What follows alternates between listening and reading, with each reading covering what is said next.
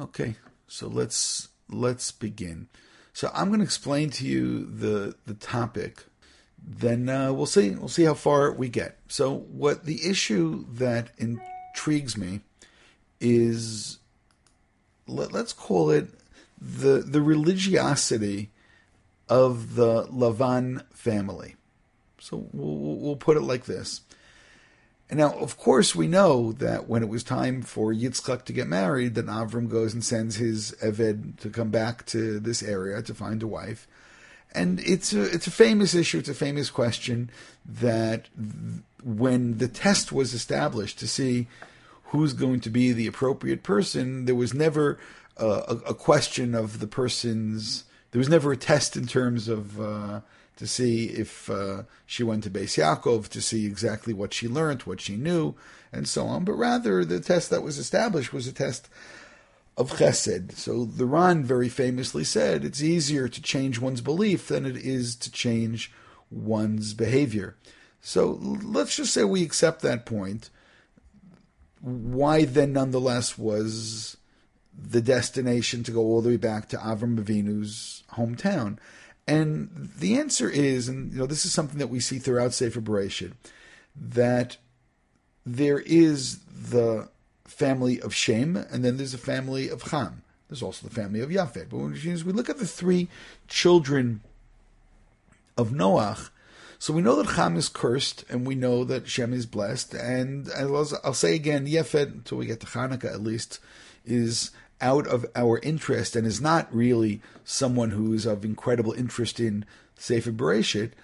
But once you realize that, so of course one has to go back to a place where you can find someone from the family of Shem, because apparently the, the Canaanites and the Hittites and so on, these are the people who come from Ham, and therefore any relationship there would be inappropriate, which again would point towards the problematic behavior of somebody like uh, Esav who ignores this issue. So, therefore, you know, I raise the question of somebody who's an appropriate match, you know, for Yitzchak on the one hand, for Esav on the other hand. And, and by the way, you can go back and ask about Avram as well. So, it, it's not a question necessarily of the religious orientation. The, the question is one of the genealogical ori- orientation, which of course you can claim to me smacks of racism and so on and so forth. But that that per se is of uh, of this moment of not all that much interest to me. But it's it's this observa- it's observation to see you know what's going on. So now nonetheless, despite all of that, what I do want to do today is to look at the religious orientation of uh, of Lavan and of his uh, family, of, of his daughters more specifically.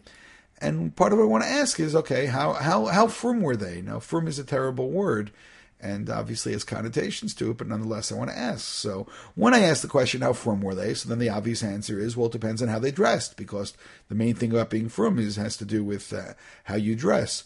So there there is um, a number of the Chassidim Yerushalayim where these white kind of uh, bekishes with some gold or some blue in it. So if you know where exactly this custom comes from, it's because more than 100 years ago, when there were Jews living here, and if uh, some Arabs, certain Arabs would see them from afar, they would shoot at them if they were wearing which would be obvious Jewish dress. So what they started to do is they started to wear Arab dress. So they, they would dress the same way that the Arabs did, and then from afar they couldn't tell who it was. So they couldn't. The snipers couldn't shoot at them. So uh, I once asked a fellow who is uh, a posek today for one of the one of the large Hasidic groups. I said, "No." So I understand it was pikuach nefesh hundred years ago they had to dress that way, but what's the excuse today? Why do they still wear the dressing? So you, you know it's not Jewish dress. You know you're very makpid. You know Chassidim. I don't know if you know this, but even the the, the buttons, which side the buttons are on, the is it right over left or left over right, and which it has to be, of course, right over left. It has to be uh, rachamim over din, and so on and so forth. So even the buttons have to be put on a particular way. So I said, so how can you keep on dressing in this non-Jewish dress? And he said, no, I'll tell you what the Chassidim say. The Chassidim say, where did Yishmael come from? His father was Avram. So therefore, apparently, it's not non-Jewish. It's, it's, it's Jewish dress. It's the way that Avram used to dress. So therefore, it's a Jewish dress. Okay. So I go back to my question and say, no, so how frum was Lavan? So maybe Lavan also wore the same kind of clothing as Avram, so maybe he's also frum, and that ends the discussion. But we don't have to stop there because we actually have some psukim, and it's the psukim which will intrigue us. And we're going to start at the end, and then we're going to go backwards, and then we'll see how far we get. Vayom Lavan liyakov. Now, this is when they already are going to, you know, had their fight, are going to try to make peace. הנה הגל הזה והנה המצבה אשר יריתי ביני וביניך. עד הגל הזה ועדה המצבה, אם אני לא אעבור אליך את הגל הזה, ואם אתה לא תעבור אליי את הגל הזה ואת המצבה הזאת לרעה. אלוהי, this is the important verse, אלוהי אברהם ואלוהי נחור ישפטו בינינו.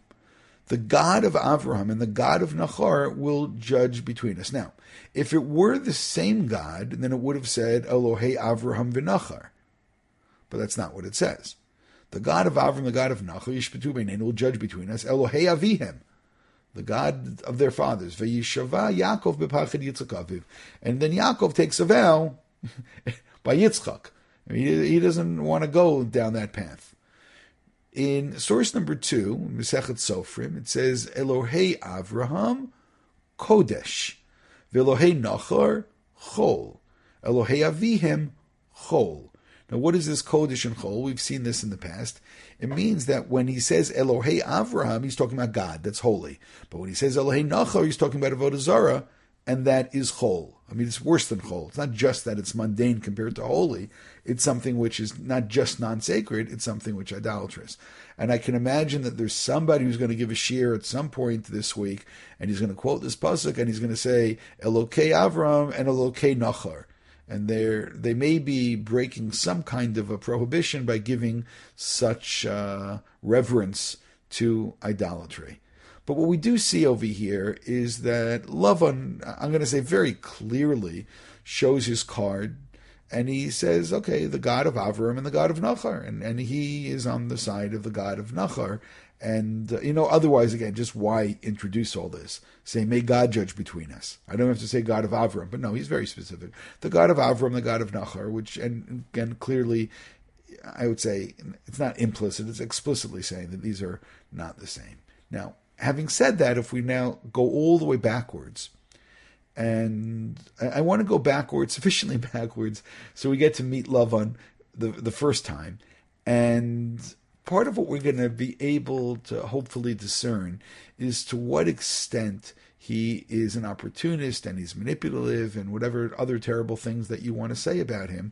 But I, I think that they're all going to be fairly obvious. But again, among all those other things, I also want you to note about how it is that he speaks about God. Now, he's going to do something, and I'm getting a little ahead of myself. He's going to do something where the terminology of what he does is something called mirroring. He creates, uh, he mirrors the other individual. Now, if you know what that is, wonderful. If you don't know what that is, then I need perhaps to explain it.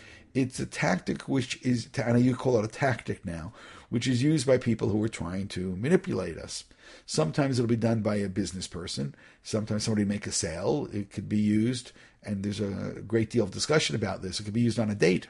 Now, when the, the when the date does it, is he is he or she doing this consciously in order to manipulate the person, or is this some kind of a subconscious behavior which is being used? But, but first of all, what is it? it it's essentially it's mirroring the other person's um, movements so the other person crosses their arms, so then you cross your arms. The other person le- stops, and then you stop, which means essentially you're doing what they do, which could create this degree of uh, of comfort. I mean, it could also take place because of a hyper focus on the other person, ignoring everything around. But it can also take place not just in terms of physical cues, but also in terms of ver- verbal cues. And that's where we'll begin to notice how manipulative Lavan is, but as I said, I'm getting a little ahead of myself, and now we have to go back to the background.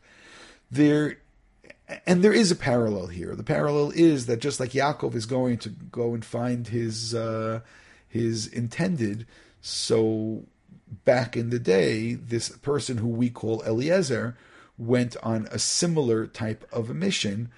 And one of the things that's going to be really quite different between the two missions is the extent that this person, this Eved of Avram, or Eliezer, if you will, will have God on his lips and, and, and, speak about God. So let, us take a look. Va'avram zaken babi yamim, v'Hashem beirachet Avram bakol. Okay, that's just the introduction, and God blesses him. But he, Avram summons him in, that's Pasuk Bet, Avram, v'yomer avalovdo, zakan beito, Moshe b'chol asher lo, simna yerech yadcha tachit yerechi, he wants him to make a vow, v'ashpiacha b'Hashem elokei hashemayim v'elokei aretz. So again, God is now introduced. Later on, there'll be some questioning back and forth. What if she doesn't want to come? And what if, what if, what if, what if? And Pasuk Zayin, Avraham says, Hashem Elokei Hashemayim asher lokachani mi beit avi mi eretz moladati v'asher diber li v'asher nishba li lemor lizar chatenet aretz azot hu yishlach malacho lefanecha v'lokachti isha livni misham.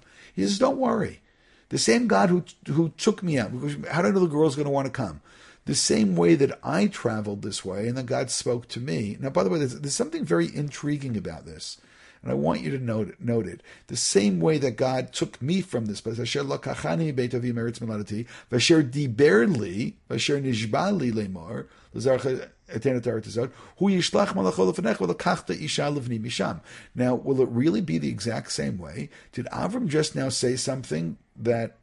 only I heard, and I'm reading far too much into it?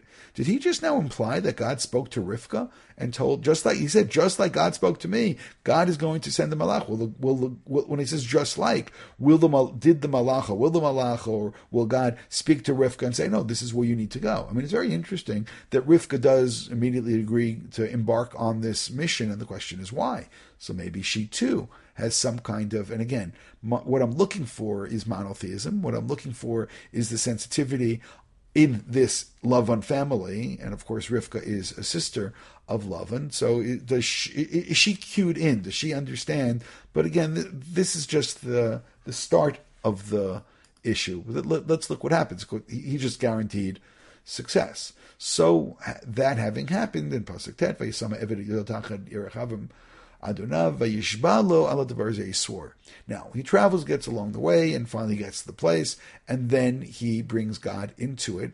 Vayom Mar Hashem Elokei Adoni Avraham. Okay, and he says, God, you know, do some chesed for Avraham. So God is right now in the story. And he then creates the test. The girl who's going to say such and such and offer the water and so on, then you know you will have shown the you would have shown, you would have proven that this is the right person. Before you can even say this, before the words come out, Rivka arrives, and Rivka does and passes the test, and so on. And you get down to Pasuk Kaf Aleph, Ish Mishta'ela, Machrish Ladat, Tzliach Hashem Darkolo. But he still doesn't know. Now, why doesn't he know? So that's, you know, when we studied this, we brought up some of these questions. But over here, the issue also is who is she? What family is she from? Is she from the right family or not? So he nonetheless goes and, and, and gives her you know, jewelry and so on. And finally, in Kaf Gimel, he says, Vayama Miyat. Hagidin Ali. Hayesh Beit Avicha Makom Lanu Lalin. Now, this is the whole conversation. Who are you? You know, do, is there a place for me to stay? Right? Okay. So she says, Vatomer love bat bitu elanochi ben milka sheyodu lenachar. Vatomer gam teven gam We have all we, we have a place to stay. Ish Hashem. The band bowed down and he and, and he to God. And he said, Baruch Hashem Elokei Adoni Avraham Shalo Azav Chastova Mitoma Im Adoni. Now, why am I stressing this? Because he says something. He he, he says a, a, prayer of thanksgiving. Thank you know, thank the God of my master Avram who has not you know abandoned him and performed you know kindness with him, and he brought me this way. Nachani Hashem Beitachi Adoni and brought me to you know family. Vataretz Hanara and she runs. Vataged lebeit ima kidvarim ele. And she tells her mother's family these things. Now, here's my question What exactly did she say? So, presumably, she said exactly what happened. A man came, gave the jewelry, bowed down, and said a prayer to God. The reason why I so strongly suspect that is because of what happens immediately afterwards. Ularivka ach ushmo Lavan. So right after she tells over, she's got a brother named Lavan. Now here we are now introduced to Lavan. This is going to be the beginning of our possible answer. Vayaretz Lavan Elaish, Achutza, and he runs to him, Elayin, to the spring. But he karot tanezim et tzmidim al yedei achoto kishemu et devrei Rivka achoto lemor kodiber ilayaish. And when he hears all the things, and this is what the man said, vayavo elaish v'nei omer al gmalim alayin. So the man is there. Vayomer bo borach Hashem. So when he says Baruch Hashem, in my opinion, this is the mirroring. It's the verbal mirroring, which means immediately before he said Baruch Hashem, so now he says Baruch Hashem. He knows that he's looking for a place to stay. I made space for you. Which means what Lavan is doing over here, if if you think that Lavan is sincere, then I just have to ask you one question. Would you buy a used car from this man? And the answer is no. And why is it no? Because you can't trust him. And why can't you trust him? Because he's not a trustworthy person. And now the question is um, do you think he knows how to mirror in terms of his uh, business dealings? Absolutely. Is he doing this over here? Of course he's doing this over here. Which means we hear Lavan saying Baruch Hashem, and there's just one problem with it. What's the problem? We don't believe him. We don't believe his sincerity. We believe that he's being manipulative and therefore we're we're still left with some kind of a question mark as far as what exactly is his religiosity. I will say that if you continue this conversation, which is very God oriented, God blessed my master in Pasuk Lamed and going on, um, Hashem Asher and, and he tells the whole thing that you know God you know sent an emissary in order to make this happen. And the God of Avram made this happen again. You see all the times that I bolded God in all this. And he says, and I bow down to God and, and, and I blessed God. and Pasuk Nun, Vaya'an Lavanu Betuel. By the way, right there you also realize that Lavan is a Mechutzif. How do you know he is a Mechutzif? Because he should not have spoken before his father. It should have been, instead, that Vaya'an Betuel and maybe in Ulavan. Why is Lavan getting involved? Vayomru, and they say, Me Hashem hadavar. Ah, so this must be the will of God. But we're not convinced at all that they even believe in God. But they believe in a God who is spoken of by a man who's got a whole bunch of jewelry. By the way, later on, there's an attempt to delay the whole process. And I, I think, you know, what's the strategy? I think the purpose to delay is, okay, go back home and bring another 10 camels worth of jewelry, and then we'll talk about it. And finally, he says in Pasuk Nun Vav, "Vayomer leim al v'Hashem itzliach darki shalchuni Why are you delaying me? God arranged all of this. So finally, they call her and they ask what she wants, and she wants to go. And again, that's part of my question. you know, what does she know? Vayiverchu et Rivka, and this also to me is quite telling. And they bless Rivka. Vayomru la Achotenu at hayil ech et shar sonav. And you know what I find interesting in that bracha? By the way, Tosfot quotes from some rabbinic sources that this may be one of the sources for a bracha by a wedding. But you know what really strikes me? When they finally speak now to her directly and not to Eliezer, God's not mentioned. I would have expected for our fierce monotheist like Lavan, who's been talking about God and, and so on, to say, put God in the blessing. He's not there. And to me, that's striking. We then continue, and the source four we're just going to reference very quickly. This is when Yaakov has his, as far as you know, first epiphany. He sees Malachei Elokim, again, Midat Hadin. He sees these Malachim going up and down, and then there is this appearance of Hashem. So Pasuk Yud Bet, Vayachlom v'nei sulam utzavar tzavrosh megia v'nei malachei elokim olim virdimbo. On the other hand, v'nei Hashem nitzav alav, v'yomar ani Hashem elokei Avraham. So what we have over here is a dual revelation for Avraham of both Midat Adin and Midat Rachamim. Yaakov responds to this. Pasuk Yaakov Neder Limar Imya Elokim Imadi. Right, if God is with me, and then afterwards he says, "V'shavtu shalom al Beit Aviva Hashem li lelokim." right? God will be for me a master.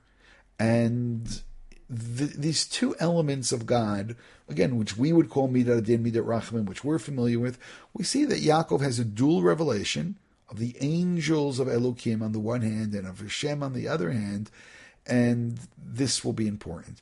In source number five, when Yaakov arrives there, and absolutely we should be making a comparison and contrast to what happened when Eliezer arrives.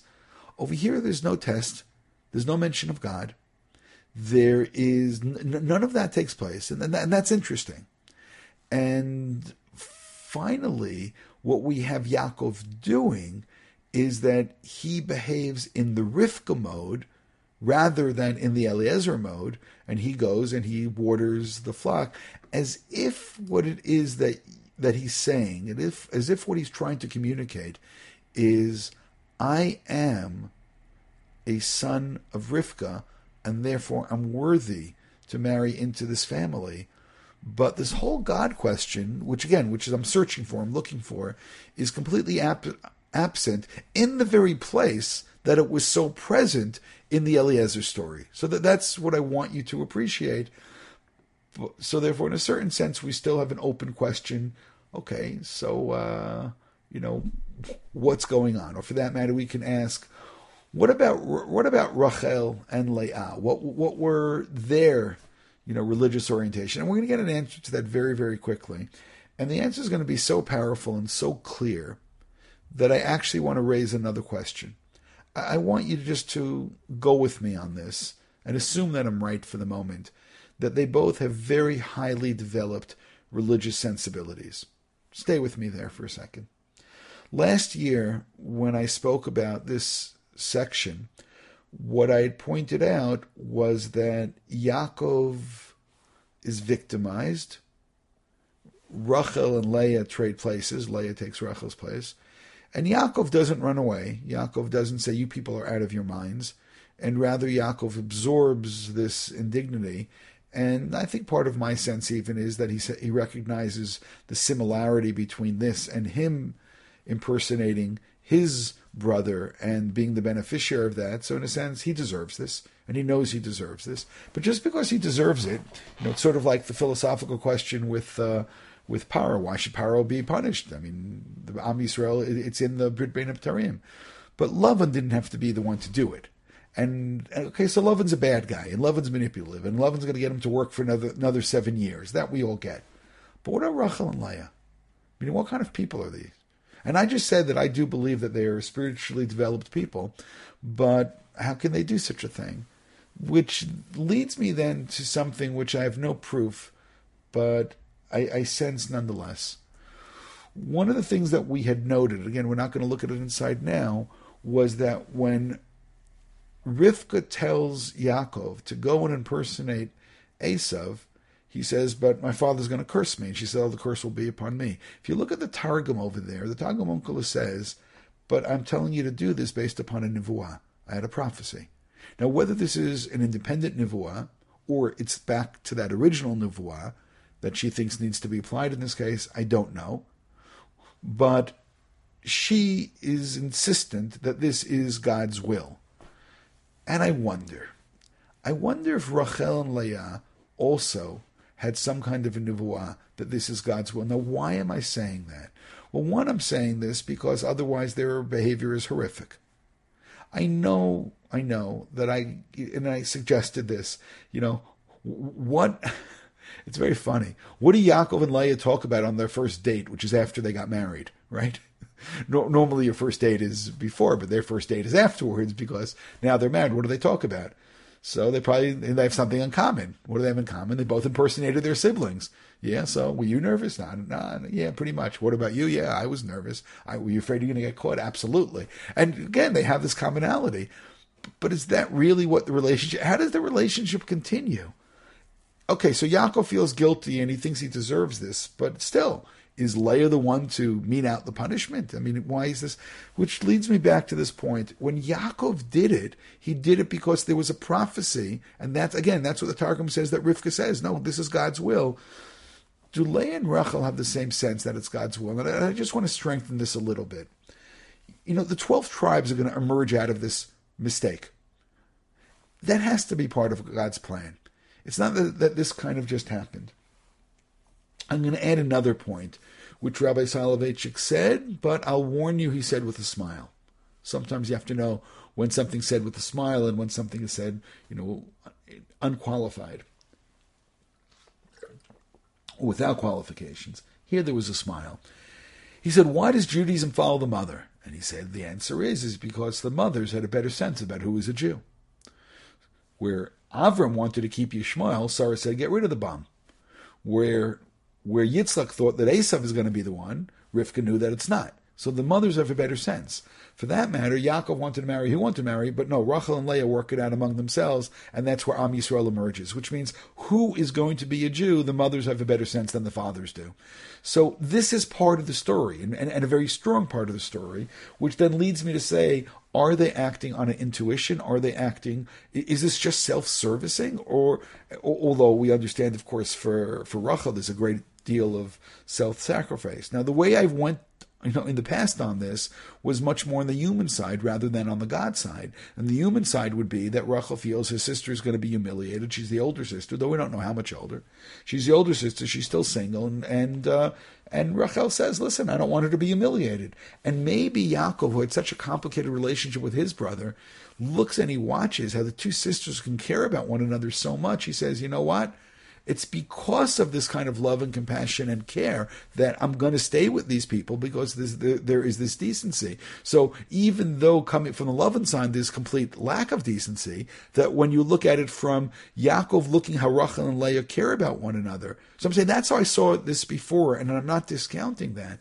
But what if there's also a divine message in here as well, which then parallels the message that the Targum says that Rivka was experiencing. So I'm saying I'm throwing that out as a question, but you're again asking me silently, why am I saying that? Well, let's take a look now more at their spiritual identity. We're told right afterwards that Yaakov loves Rachel more than Leah, and then the response is Pasuk Lamed Aleph, which we have over here, Vayar Hashem kisnu Leah. Now, it didn't say that she's hated, but that's how she feels. Why does she feel that way? Because your husband loves somebody else more. But notice which name of God is used. Hashem, Yudke Vavke, Rachamim. Vayar Hashem kisnu Leah. And God sees that Leah was hated. Vayiftachet Rachma, V'Rachel Akara. And God creates a situation that she can have children and Rachel can't. Vatar Leah vateled ben, vatikra shmo Reuven, ki amra, ki ra'ah Hashem ba'onyi ki yahavani ishi. Because God saw my suffering, and now perhaps my husband will love me. Which means her naming of this child, and first of all, she uses the Yud Ke Vav she uses the Shem Hashem, and she's absolutely correct in her sensibility and sensitivity about what's taking place in heaven. Vayar Hashem Kisna Leah, and she says, okay, thank you, God, for doing this, and perhaps now my husband will love me. The next kid comes, Vatar od vateled ben vatomar ki Hashem ki anochi. God heard, God knows that I'm hated, hated. So I'm saying it's right there. Therefore, she calls him Shimon. So therefore, she uses the Shem Hashem in the first two kids, and the first one is focused towards maybe my husband will love me, and the second one, right? God will see, God sees, maybe my husband will love me. Other one, God heard that I'm hated. And the third one is Vatar Od Ben Vatomar Ata Pam Ishi. Now God is not mentioned over here, but maybe my husband will nonetheless join me. So there's so much pathos over here. I mean, there really is sadness. And even though maybe they got along and maybe they loved one another, I'm talking about Rachel and Leah, but there's still sadness here because she knows that she's not really the the beloved wife. The fourth child, Vatar Od Vateled Ben Vatamar Pam Ode et Hashem, she thanks God for giving her four children. So it's quite consistent. The introduction is that God sees that she's hated. She knows it. It's Yud Ke Vav Ke. That is Rachamim. That is what she senses. And three out of the four kids, that's the way they're named. We move on to the next chapter and we go back to Rachel. So Rachel, you know, each one wants what the other one has. Rachel wants children while Leah wants a husband. Vater Rachel ki lo da liakov v'tikane Rachel ba'achota. V'tomer Yaakov, she says to Yaakov, Havali panim v'im ayin meita anochi. Now that, that sentence itself, in my mind, is very Rivka-like. Rivka also got dramatic like this occasionally. I am, I'm going to die, and so on. And so it's interesting to me that she says, you know, bring me children. And, and I want to also mention another thing. When Rivka suffered through her infertility, we're told that Yitzchak was in the room praying. And maybe she's complaining, you're not praying for me. Why wouldn't she pray for? Why wouldn't he pray for her? Because he already has children. Now notice midat hadin. Am I here in God's place? Am I the one who prevented you from having children? Now, it, it, again, Yaakov speaks of God. He speaks of midat hadin, and look now how Rachel processes. She then, you know, if, if, now I was comparing it to Yitzchak and Rivka, I can now go back a step further and compare it to Avram and Sarah, who then bring Hagar in, even though that didn't work that well. So she says, okay, let's go that way. If you're not going to do anything, I'm not going to have children. So v'titen lo bilha shivchata. Okay, she ha- Bilha has a child, and what is her response? Midat hadin. How clearly? Vatomer Rachel danani elokim right? Yaakov's response is Atachar Anochi, and she says, you know, God judged. There's judgment going on over here. So it's also really interesting because the first there's two points here. The first point is when we looked at Leah, there's very very clear God consciousness in Leah, naming the children, realizing her point, and realizing God. It's, it's interesting. She could have been bitter, but she senses a, a, God who loves and a God who's full of rachamim, who's given her these children, and, and, and she articulates that. And Leah, on the other hand, sorry, Rachel, on the other hand, is looking at the situation and in terms of much more in terms of midat hadin, and when a child finally comes who's a surrogate child in a sense, even there she says, "See, God has judged," and she's using, she's also addressing and and and has this God consciousness, but of course there's midat hadin, and even to this extent that that's the name of the child. Afterwards, again, the next child, Naftuli Elokim, and again, Midat Hadin is mentioned in the two children named by Rachel. So you, this is not a coincidence. Afterwards, Leah sees that she doesn't have children, so now she brings in Zilpah, but notice at this point there's no name of God. But Leah bagad, but the shmo Gad. But Leah ba'ashri, kashruni banot, but the shmo Asher. So at this point, one has to ask ourselves how much this was the Shem Shemayim and how much there was this God consciousness, and it seems, in fact, to be to be missing later we have the story of the Dudaim, and now Leah, who had suffered through some secondary infertility, has two more children, but now it's Midat Adin. Vayishma Elokim et Leah, right? God hears Leah, and what's her response? She names the child, Vatomer Leah Natan Elokim Schari, and names him Yisachar. Vatomer Leah Zvadani Elokim, and she names him Zvulun. So what's fascinating over here, and, and again, maybe we all miss this for a very simple reason that we weren't looking for it. But the level of God consciousness within Rachel and Leah is phenomenal, especially Leah, by the way, that we may not have noted before. And the her response, her sensitivity to respond to the particular aspect of God which has been working in heaven, as it were, and she identifies it and she understands it, is absolutely phenomenal. So over here, and again, I can say without any hesitation that what's taking place, and, and it's true again by both of them, is really, uh, if we had any doubts, again, we have great doubts about Lavan, but by this point, we don't have any doubts about Rachel and Leah, because again, they really seem to be quite spiritually sensitive.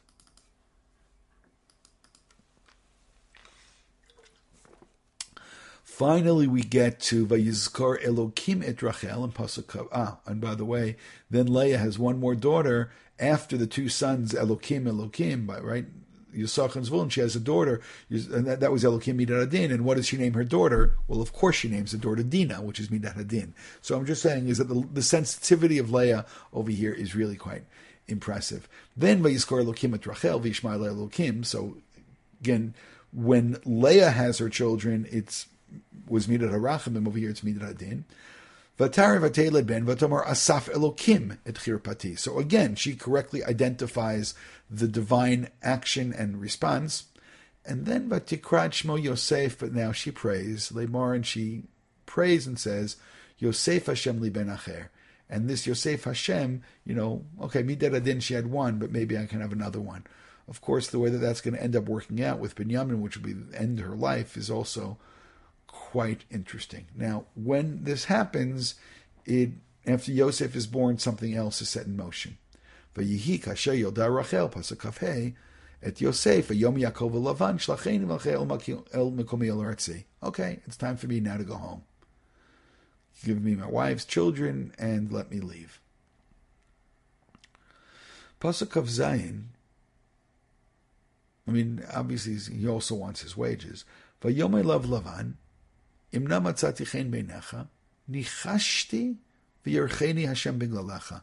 Now the problem over here, okay, and if we'll skip the word nichashti, then he seems to say, okay, I, God blessed me because of you, and yudke vavke, and I was blessed because of you. The problem, of course, is this word nichashti.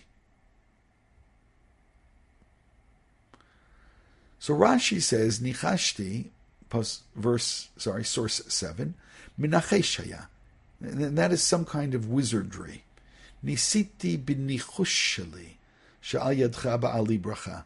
You know, I tested and I looked and I looked into my avodah zarah or whatever it may be, and I realized that it was because of you that I've been blessed. Although again, I just want you to notice the verse again. Nichashti v'erchenu Hashem biglalecha. I was blessed because of you by God, but I understand this from idolatry, which is a wonderful combination, wonderful complex combination. Rabbeinu Miyucha says the obvious. Nechashti, klomer badakti bibine ksamim v'nachashim. I, I, checked using all kinds of magic and miracles and so on. But the Ibn Ezra, sorry, he's the one who says the obvious, and he says nechashti kamo nisiti ki olecha hayala krot nechashim v'yesh lo trafim. So here is our theory of conservation of Avodah Zarah, that we know that Lavan has his uh, trafim. So he says, oh, that must have been it. We're going to skip 10, 11, and 12, and 13, 14. 15 is from someone from the family of the Chassam Sofer, and he actually and he says something really clever. He says, why does he throw in the Nichashti? He says, Yesh daktekim, lovin ba'atzmo yom Yaakov shenevarech b'shvilo, pshita, sheYaakov yikesh b'vakashat scharo milavan. If he would have just said, you know, God bless me because of you, then he would have said, okay, give me my 10%, my 20%, my 30%, whatever it may be.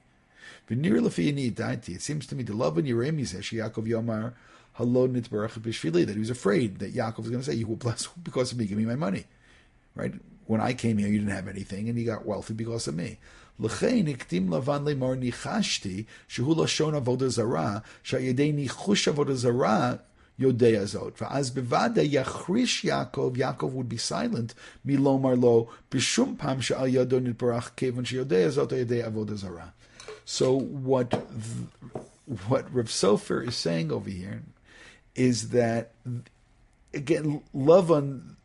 who's manipulative is even now manipulating him by by mentioning Avodah Zarah within the sentence so that Yaakov will be neutralized and not being able to uh, to say anything, even you know, please give me my money. But but again, this does go away, you know, towards our understanding about who he is, and for all the previous times that Lavan was talking about God, now you realize when he should, you know, if he would have just said the way that he could have or should have said, okay, I'm aware that God blessed me because of you.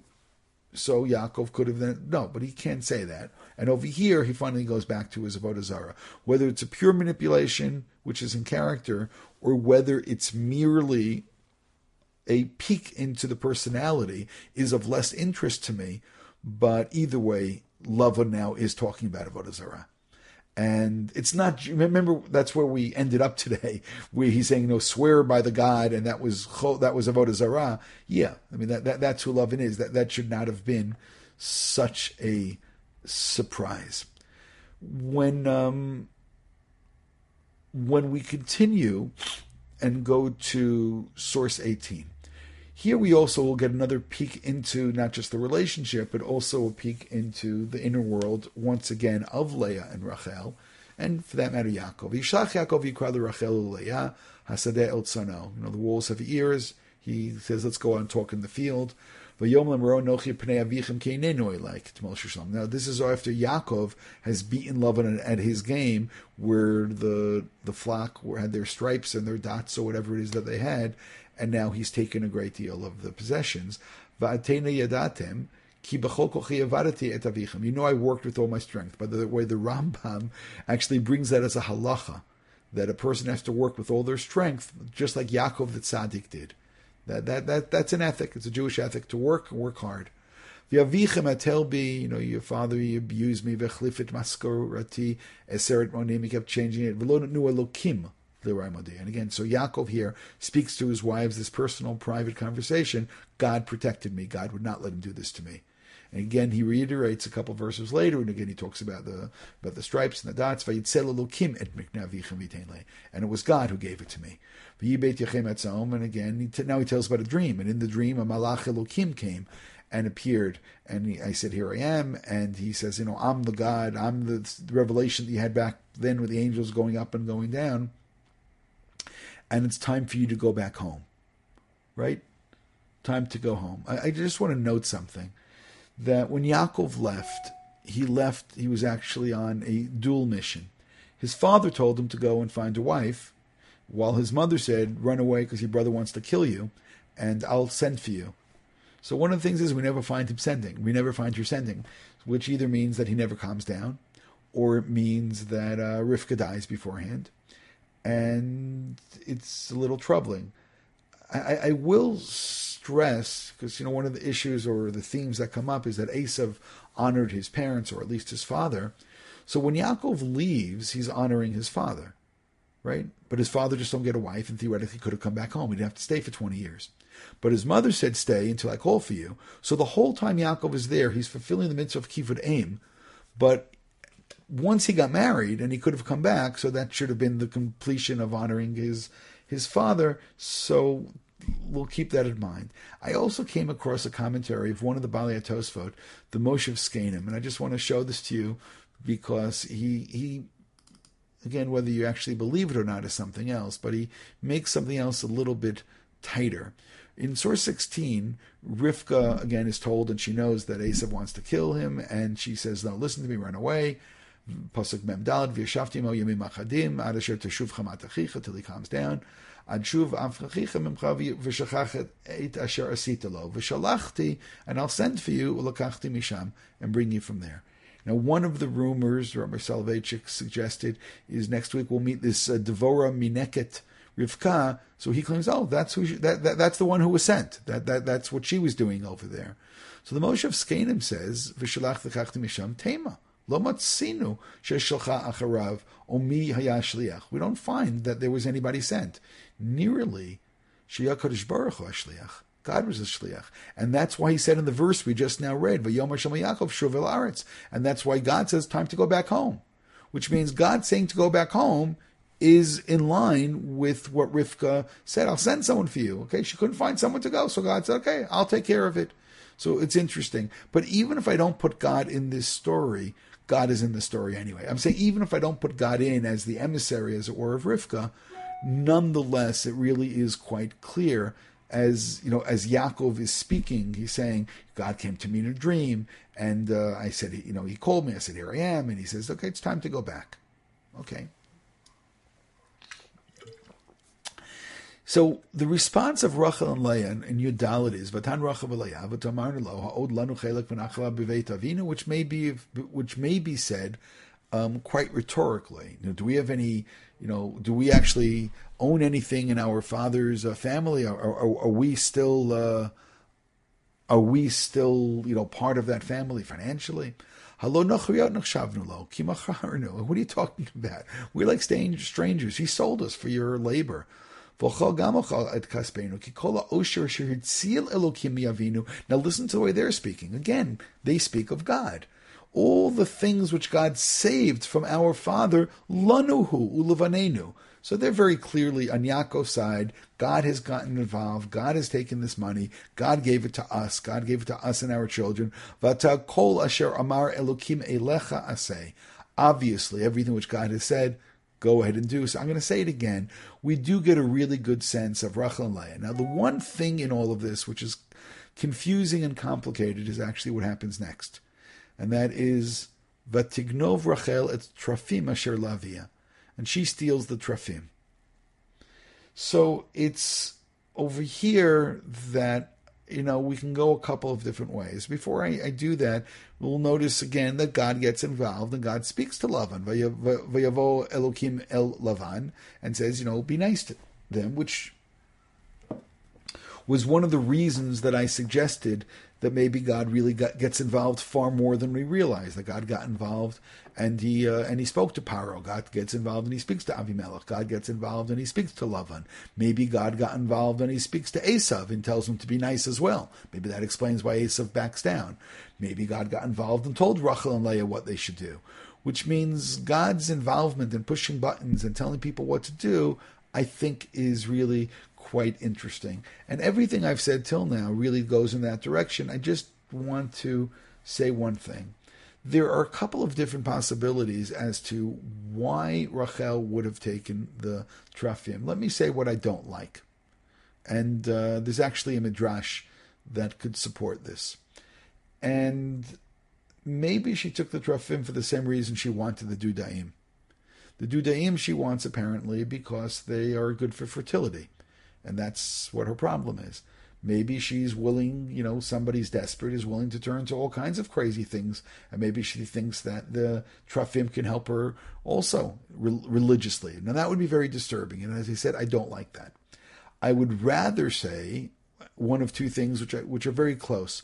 One is that she wants her parting gift to her father is is try to you know as any good Baal Teshuva wants to uh, you know, put their parents in place as well, and therefore she wants to take the avodah zarah from her parents, which, by the way, would put her behavior much closer to Avram's breaking the idols. This is her breaking the idols, and she's taking away the trafim. The other way, by the way, could be that she wants to bother him, and and, and he's gonna you know want to follow them and whatever, and this will this will take away his confidence because it was the trafim perhaps that that is the nichush that told him where his money came from. Maybe the Terafim is going to help her, help Lavan track them down, and therefore she wants to slow him down so he won't be able to be successful. And that's the way that the that the Rashbam understands it, at least at least according to my recollection. So again, Lavan now is warned by God, and uh, you know he catches up, and finally we'll get up to you know really where we started today, where they have the vow taking place and so on. I, I do want to point at the postscript. The postscript is, you know, starting in source 19. Vayomer Lokim Yaakov, you know, this is Perak Lamed And he says, Kumale Betel. Again, he tells him, go back, go to Betel, Vishevsham, And this is where you should be. And this is where you should build a Mizbeach. And he continues, and Vayomer Yaakov Beto. And Yaakov's response is to tell his household, ve'el kol asher imo, to all the people there, hasiru et hei hanechar asher betochachem. Get rid of all the idolatry. V'itaru v'achlifu simlotechem. That it's time for us to uh, get rid of all this. So there's actually more than one way of reading this. You know, the way the pasuk writes it, hasiru et Elohei hanechar asher betochachem. So the word betochachem is is interesting. So if you look at Rashi, Rashi suggests where did the Elohei Nechar come from? Mishlal shel Shechem.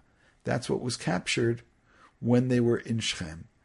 This midrash, which is not even numbered because it got added in after I numbered, but I'll put a number there for you, 22.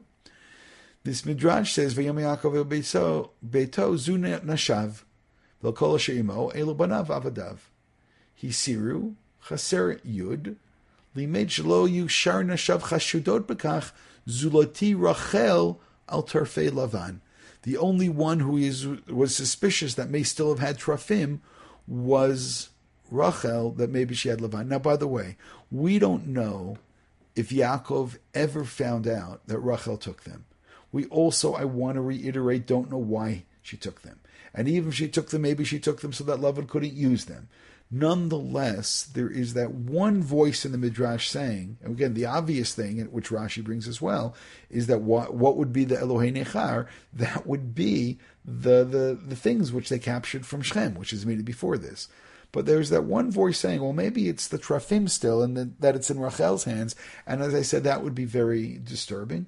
And I don't see any reason to say that. Again, the, the way you would build that narrative would be to say that Rachel is this desperate woman, but she's not desperate anymore. I mean, okay, I, I understand she wants more children, but she has a son. And especially given the way that they talk and the way that they behave and the their, their inner world, which is so aligned.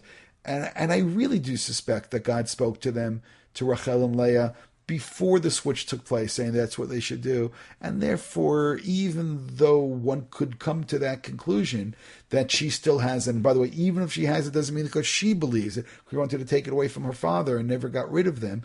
Nonetheless, I think the easier response is that it's Shem. But I want to go back to one last point, and that's the Kli Yakar. The Kli Yakar over here notes, he says, Nechar, source 21. Havale lomar asher biyedchem. It should have said in your hands. What's betochechem? So he goes on to explain that, and I'm using my language now, that the world that they lived in was the world of Lavan. And the world of Lavan was a world of Avodah Zarah. Even though that there was sometimes God on his lips, especially when convenient, it was a world that he believed in. It was a world of Avodah Zarah. I truly believe that Rachel and Leah completely transcend that world, completely transcend that kind of uh, of a world outlook. And I think the whole body of work that we saw today goes in that direction. Nonetheless, it could be Yaakov saying to the children or to the servants or to the others, not just physically to get rid of it, and I love the Kli Yakar's point, get rid of any impact that the world that you were brought up in, a world where your grandfather was speaking of or believed in idolatry, that you need to get that out of you as well. Again, not just the physical idolatry, but you need to get that completely out of your world. We're, we're going back into Eretz Israel. We're going to build a Mizbeach. We want to serve God now, and now we need to, to become completely purified. Now we need to be something else. And as I said, I, I, I'm not convinced it's Pshat either. I just happen to like what he said. But I, the reason why I'm not necessarily saying it's Pshat is because I think Rachel and Leah are so impressive. I, and especially impressive when you realize the father that they have. Lavan manipulates, and whenever he speaks about God, you can't trust him. Lavan is somebody who we saw, you know, when he is willing to be honest at some point, yeah, the God of Nachor and the God of Avraham, and and you know which one he believes in. But he says Baruch Hashem when it's convenient. If there's a sale to make, there's some kind of gain to be made. He'll say Baruch Hashem all day. He is a Baruch Hashemer. I mean, that's that's that's that's what he does. But on the other hand, when you look at Rachel and Leah, I'll say it again, they are so impressive. They they uh, they have this spiritual sensitivity. They understand what's taking place in heaven, and they speak about that down here on earth. And it could be with that kind of knowledge, especially why Rachel would have been so upset with Yaakov. You have more capability. Why aren't you praying like your father prayed? Why aren't you doing more? And, and again, Yaakov gets mad at this, but somebody who's spiritually sensitive can know what the capabilities of a Yaakov Avinu are. Is so again, I, I think that the whole theme that we saw today is so easy to miss. And yes, there's so much other exciting things in the parsha, but when you follow the name of God, that's all I did today. You follow the name of God, how it's used, or the names of God, how they're used, and you see the precision in which they're used. You see the knowledge, you see the understanding, you see the devotion, and you see the spirituality. And I, I hope that by the time I'm, I'm, finished now, that you've come to this realization that both Leah and Rachel are we don't have to question their monotheism. We don't have to question their belief, but quite the opposite. They are so much more impressive than maybe we realized before we started this uh, exploration. If you have questions, comments, you can just say you agree. That's also fine. I agree. I have a comment about yeah. the uh, the sisters, and I read somewhere or I heard somewhere that they were twins, which never occurred to me. Yeah, the, the, uh, that occurred to me as well. I don't know who said it, but I, I just think that the Yaakov. Okay, let, let, let me put it this way: when Lavan says we don't let the younger one before the older one, the same terminology was used in the section of, of stealing the brachot, if that's the right word, where we're told the younger son and the older son. It was used multiple times there. So if you say that that's a parallel, then just like they're twins, then they're twins. Your your your question isn't on me. Your question is on the Moshav Zekenim. I would agree with you. The Moshav Zekenim is the one who says, "Hold it, Rivka never sent anybody." So the answer is because he's still upset. I happen to agree with you. I think that's the easier way of reading it. I find it. I find it. I find it quite strange that the Moshav Zekenim would say that, but then again, his solution to say, "Oh no, it was really God," that's what's really quite interesting. Again, it's it's interesting that he says that, but it's not. Uh, it's. Uh, I think it's much more difficult to read. I think you're correct. Okay, so everybody have a Shabbat Shalom. Shabbat shalom. I, I have a question. Yes. Um, they say that Leah was afraid that she had to marry Esav. Yeah. um, yeah. And Esav already had three wives. Would have been really realistic that she he would have taken a four? You know, like No, but they were so far away. No, but that point was when they were young. When they were young, it's as if that, that the shidduch was made. They were very young. Oh, you have two sons. I have two daughters. You want to hear a story? I was once at a wedding, and there was a fellow that lives in my neighborhood, davens in my shul, who, who's from Scotland. And the wedding was somebody worked with me, and uh, and he's from Boston. And I said, "Oh, you know one another?" He goes, "No, we're cousins." I said, "Oh, you know, I didn't know you're related." So then one of them, whoever it wasn't their wedding, tells me the following story: that the great grandfather was from someplace in Europe and was traveling along as people did at that time. His wife had passed away, and he had six sons. And he ended up, I believe it was Liverpool, and Liverpool is a port city, and he was going to get on a boat in Liverpool and uh, travel to America. And he meets a widow, and the widow has six daughters, and he wants to marry the widow. And the widow says, on one condition, actually six conditions. I don't want to marry. I don't want to marry any of my daughters. Your sons, my daughters. We'll we'll do one. We'll marry them all off. And uh, what can I say? The the man was smitten, and he agreed. Comes home and he says to all of his uh, sons, "Mazel tov, Mazel tov, Mazel tov, Mazel tov, Mazel tov, Mazel tov. You're uh, you're all engaged." And uh, and some of them actually got went through with it. Two of them said, "Is he out of his mind?"